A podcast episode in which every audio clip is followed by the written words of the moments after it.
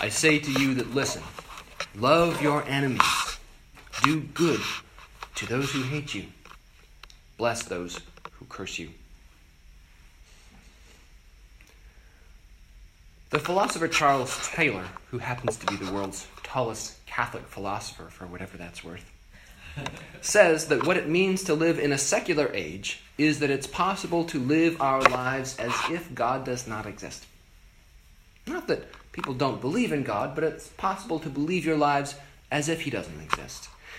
Lots of people who live in a secular age like our own may well believe in God, even go to church, but most of the time they may act as if God doesn't really make a difference to the way we live. I was just out at Duke this week, and Greg Jones, the dean of Duke Divinity School, tells a story about a conversation he had with his 10 year old son. His son was trying to explain to his classmates at school what a divinity school dean does, so he asked his dad what he did all day. Well, son, Greg said, a dean is sort of like a elementary school principal, except we teach people how to be pastors. Okay, his son asked. Well, what do you teach them? Well, Greg said, we teach them how to do things like preach and teach and lead churches, kind of like your mom does. She's a pastor. Huh, his son said. Okay. I would have thought you taught people about God.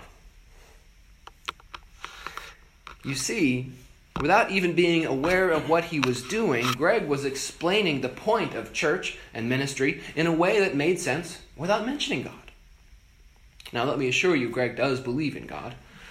But it's easy, even for divinity school deans, to fall into a way of thinking and acting that tries to make sense of everything without needing the hypothesis that God actually exists and that his spirit shows up in miraculous ways. When he told the story on himself, Greg admitted that his life, viewed from one angle, seems to make a whole lot of sense without God. Sure, he's dean of a seminary instead of doing something else that could make more money, but he is paid well to do something he loves. I might as well admit the same thing about myself. Now, no one gets rich being a pastor, unless, of course, you're Joel Osteen or a televangelist. But we do get paid to do something we love, and the health insurance and retirement plans are not that bad. It's easy, I think, to fall, for me, I'm just admitting this for me. It's easy for me to fall into the habit of relying on myself to decide what to do and to come up with a strategy for how to do it, instead of really seeking the will of God in prayer and asking for God to show up in power and do far more than I ever can. As I was writing this, I reflected that that's something I really need to do better at. One reason that we celebrate All Saints' Day is that the saints show us that when we truly do seek God, when we rely on God, when we seek His will in prayer, when, like Ruth, we follow Him to places that don't make sense unless God shows up in power and keeps His promises, well, we see in the saints another way to live. The lives of the saints surprise us because we see in them a way of life that doesn't make sense unless Jesus is risen from the dead, and the Holy Spirit is alive and very present in the world today, in our church, and in our lives. A saint does crazy things, like Jesus recommended, indeed commanded this morning. A saint is a person who loves his or her enemies and does good to people that hate them. Who does that? That doesn't make sense unless Jesus really is who he said he is and really did raise from the dead. This truly is one of the most radical things that Jesus ever said. The scholar of world religions, Huston Smith, said that this is the thing that makes Christianity the most distinctive forgiveness, and forgiveness of enemies in particular, out of all the world religions. And people from Aristotle to Nietzsche to a whole lot of people on social media today are firmly convinced that what Jesus commands about enemy love is a bad idea even an offensive idea. Of course, that is what Jesus did for us enemy love. When he died to make atonement for our sins at our hands, and then came back to us and reached out his arms of love to offer us his eternal life and his place at the Father's table in exchange for our sin. But it's hard for us to live as if this is really true. We often don't want to love our enemies. Who naturally wants to do that? Most of the time, we want to defeat them, or at best have nothing to do with them. We want to defend ourselves against them and prove that we're right and good and they're wrong and bad. That's the way of the world, isn't it? Someone punches at you and you counterpunch even harder. Good fences make good neighbors. We might get to wondering is it really true that the meek and the peacemakers of the world are the blessed ones? It's hard to live as if, as St. Paul says, God really was in Christ, reconciling the world to himself and giving us the ministry of reconciliation.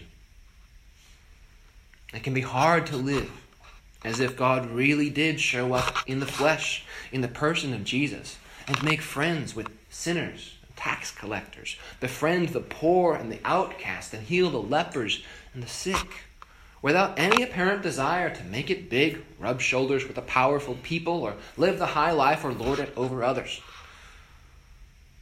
A priest I know who made a real impact on my life as a seminarian recently had to resign due to what I can only describe as all too common sins. A recent academic study shows that one of the top five reasons that people say they don't go to church is that they think Christians are hypocrites. I can tell you that because of that priest, I'm feeling that this morning in particular. I have been this past week. And I imagine that there are many of you who have struggled with the same thing due to church going people, people in your family, or pastors, priests, who you know who've talked one way and then lived another. It's hard sometimes to live as if what God has done for us in Jesus and continues to do through us in the Spirit really is true. Yet, the saints, praise God, help us to see that it really is true, despite our sin, despite all the flaws and sins of the church. Now, of course, no one in this life is perfect. Let me be clear. Even people whom we recognize as saints. We're all forgiven sinners in this life. You and me and St. Augustine and St. Francis and Mother Teresa. But the saints do show us that the power of God for our salvation is not limited in this life just to forgiveness and pardon, and then going out and doing it all over again. No, the saints show us that the power of God for our salvation is also for our transformation, for our sanctification, to make us more and more like Jesus, crazy as Jesus might seem. I hope that you have each been blessed to know at least someone like that in your life, in whom you really have been able to see the power of God at work, who lived life in a way that only made sense because of Jesus. I heard a story this past week of a church group that went on pilgrimage on the Camino in northern Spain.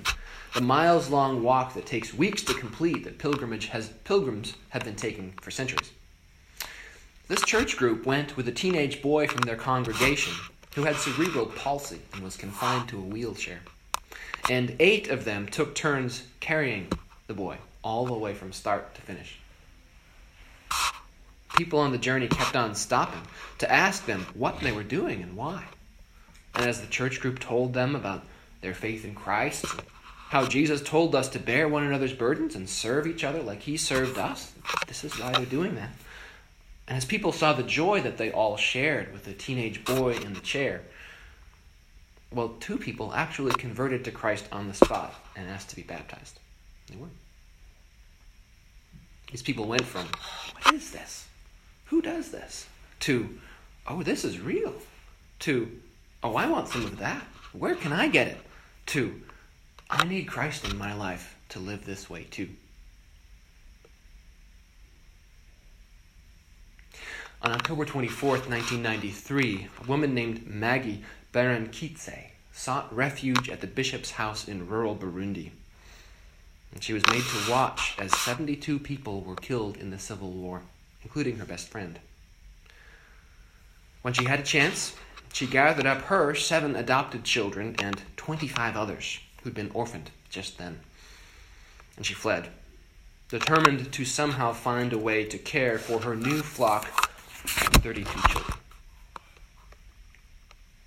By God's grace and miraculous power, she did. Over time, what she started that terrible day grew to become an organization called Maison Shalom, House of Peace. It includes schools, hospital, an orphanage, homes, a morgue, and even a swimming pool.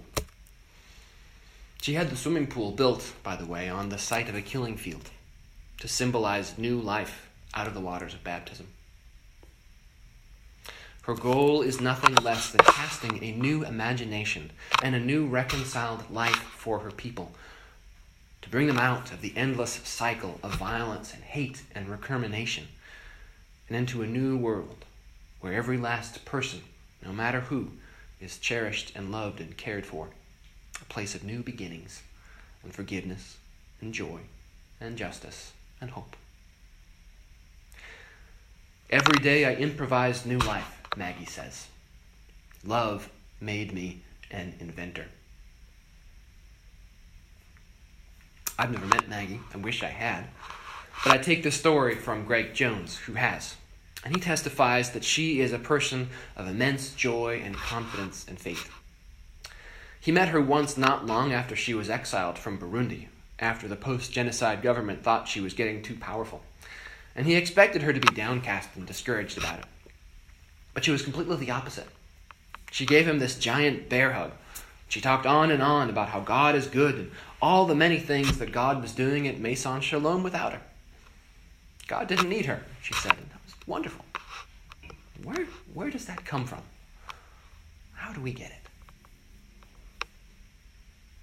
Maggie told Greg that she'd come up with a simple prayer that she said every morning. It goes like this Lord, let your miracles break forth every day, and let me not be an obstacle in any way. Lord, let your miracles break forth every day, and let me not be an obstacle in any way. The saints are people like Maggie who live in surprising ways who live in a way that doesn't make sense if God doesn't exist, and if Jesus isn't alive, and if the Spirit isn't at work at power, in power, right now, this minute.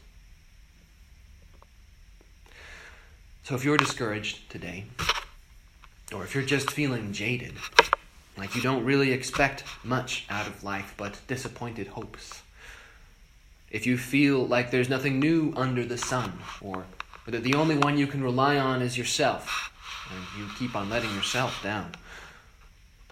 If you feel that way, look to the lives of the saints. People like Maggie, like Dietrich Bonhoeffer, whom we're studying in small group, like the person you know in your life who showed you what it really means to follow Jesus. The saints show us that God's power is real, that God's grace really does transform lives. And that despite all of our sin and stubborn hard heartedness, because of Jesus, God's miracles still do break forth every day. St. Paul said, I pray that the God of our Lord Jesus Christ, the Father of glory, may give you a spirit of wisdom and revelation as you come to know him so that with the eyes of your heart enlightened, you may know what is the hope to which he has called you. What are the riches of his glorious inheritance among the saints? And what is the immeasurable greatness of his power for those of us who believe, according to the working of his great power? God put this power to work in Christ when he raised him from the dead so may He put this power to work in you, in me, and in all of us today. Amen. Amen.